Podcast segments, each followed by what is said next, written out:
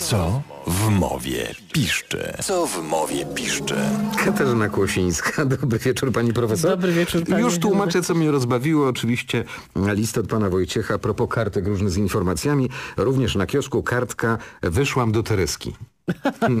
To jest bardzo dobre Tak. wytłumaczenie. Oczywiście. Wiadomo, by, by, gdzie pani jest. Pani profesor, by sporo listów. Pan Wojciech Kucharski, y, historykiem pan Wojciech jest, prosi o wskazanie poprawnej odmiany nazwy miejscowości y, Boguszów-Gorce. Z tym mamy problem? E, Tak, i jeszcze słuchacz pisze, że były to kiedyś dwie odrębne miejscowości i potem włączono jedną do, drugo, do drugiej i dlatego i wtedy połączono te dwa elementy Boguszów i Gorce y, jeszcze połączono łącznikiem i, dla, i dlatego y, pan Wojciech zastanawia się, czy na przykład mówimy herb Boguszowa Gorce, czy Boguszowa Gorc, y, czy Boguszowa Gorców i tak dalej, czy jestem w Boguszowie Gorce, czy na przykład w Boguszowie Gorcach.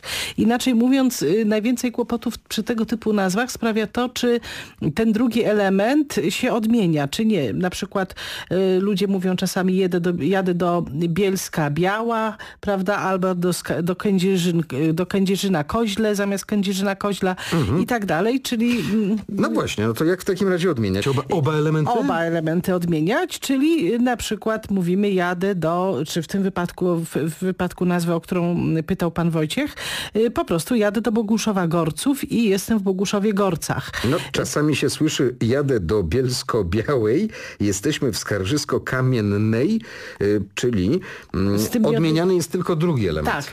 Y, No i to też źle oczywiście, y, bo po prostu powinniśmy odmieniać oba, prawda? Czyli jadę do Bielska Białej, jestem w Skarżysku Kamiennej, no bo to jest Skarżysko Kamienna, no i tutaj też oczywiście jestem w Boguszowie Gorcach. Pamiętajmy o tym właśnie, żeby oba elementy odmieniać, jeżeli oczywiście one podlegają odmianie, a najczęściej tak.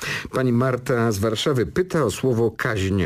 Skąd się wzięło? Napisała, słyszałam o miejscach kaźni Polaków, na przykład w celach gestapo. Domyślam się, że chodzi o miejsca, gdzie ludzi torturowano, ale interesuje mnie pochodzenie tego słowa. No właśnie, chyba dzisiaj się już tak y, nie, nie używa. Używa się głównie oczywiście tego y, słowa w takim odniesieniu historycznym, y, no bo mówi się y, tak na ciężkie więzienie i też na to, czego więźniowie tam doświadczają, czyli takie ogromne cierpienie. I Mhm. A dlatego- wiadomo, wiadomo skąd to słowo Mhm. pochodzi? Y, Co jest ciekawe, ono ma związek z czasownikiem kazać. Kaźń i kazać. Otóż kazać, wiemy, dzisiaj znaczy powiedzieć komuś, żeby coś zrobił, No prawda? albo mm, przymusić. No właśnie, przymusić kogoś do czegoś, prawda? Kazać mu coś tam zrobić. I właśnie ta kaźń ma związek z tym czasownikiem, to znaczy jeszcze w czasach prasłowiańskich, czyli jeszcze zanim powstał język polski, jakby przodek tej naszej kaźni był bezpośrednio związany z tym czasownikiem, przodkiem tego kazać.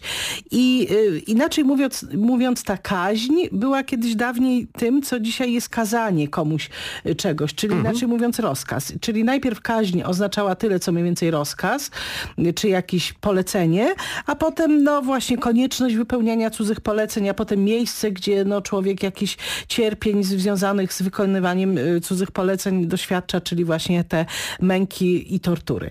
I tutaj skoro już mówimy o czasowniku kazać, to warto powiedzieć, czy- taką no jakoś zdać sobie z tego sprawę, że oczywiście wiemy, że kazać to dzisiaj tylko tyle, co wydać rozkaz, kazać komuś coś zrobić, ale dawniej był to synonim czasownika mówić. I na przykład po rosyjsku, jak pan redaktor pamięta ze szkoły, ona skazała, on, on skazał, czyli on powiedział, prawda? Po ukraińsku też m, ona kazała coś tam, to jest po prostu ona mówiła.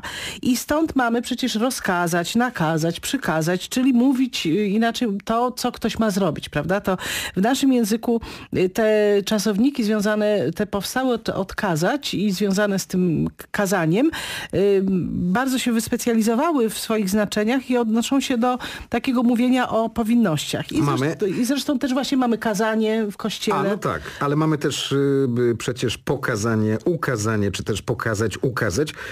One mają y, wspólnego przodka również skazać? Tak, one mają, y, co, co ciekawe, też się wiążą, wiążą z tym kazać i to dzisiaj się wydaje takie mało oczywiste, dlatego że kazać no to jest jakaś czynność związana z mówieniem, czyli najpierw mówić, a potem no, mówić, co kto ma zrobić, a pokazać, no to jest wskazać, znowu, prawda, sprawić, że ktoś coś widzi. I Mm, a- teraz, tak. no i właśnie, i teraz yy, yy, to może, a coś pan redaktor chciał zapytać? No to tak, bo chciałem zapytać, jak to się stało, że kazać tak bardzo zmieniło to swoje znaczenie od y, umożliwiać, że ktoś coś widzi do mówić. No właśnie, prawda? Bo y, kazać początkowo znaczyło właśnie tyle, co y, tutaj y, po, pokazywać, jakby to było to pierwotne znaczenie. I można powiedzieć tak, że jeżeli komuś coś mówimy, to tak jakbyśmy coś mu pokazywali. To znaczy y, mówiąc kierujemy czyjąś uwagę na coś i tak samo jakby y, kiedy, y, kiedy chcemy, żeby ktoś coś zobaczył, czyli to nazywa tą czynność pokazywać, y, te, tę czynność nazywa czasownik pokazywać, to też kierujemy y, czyjąś uwagę na to i, i właśnie stąd się ta zmiana znaczeniowa wzięła. Ileż to trzeba wiedzieć, żeby coś powiedzieć. Bardzo dziękuję. Dziękuję bardzo. Katarzyna Kłosińska.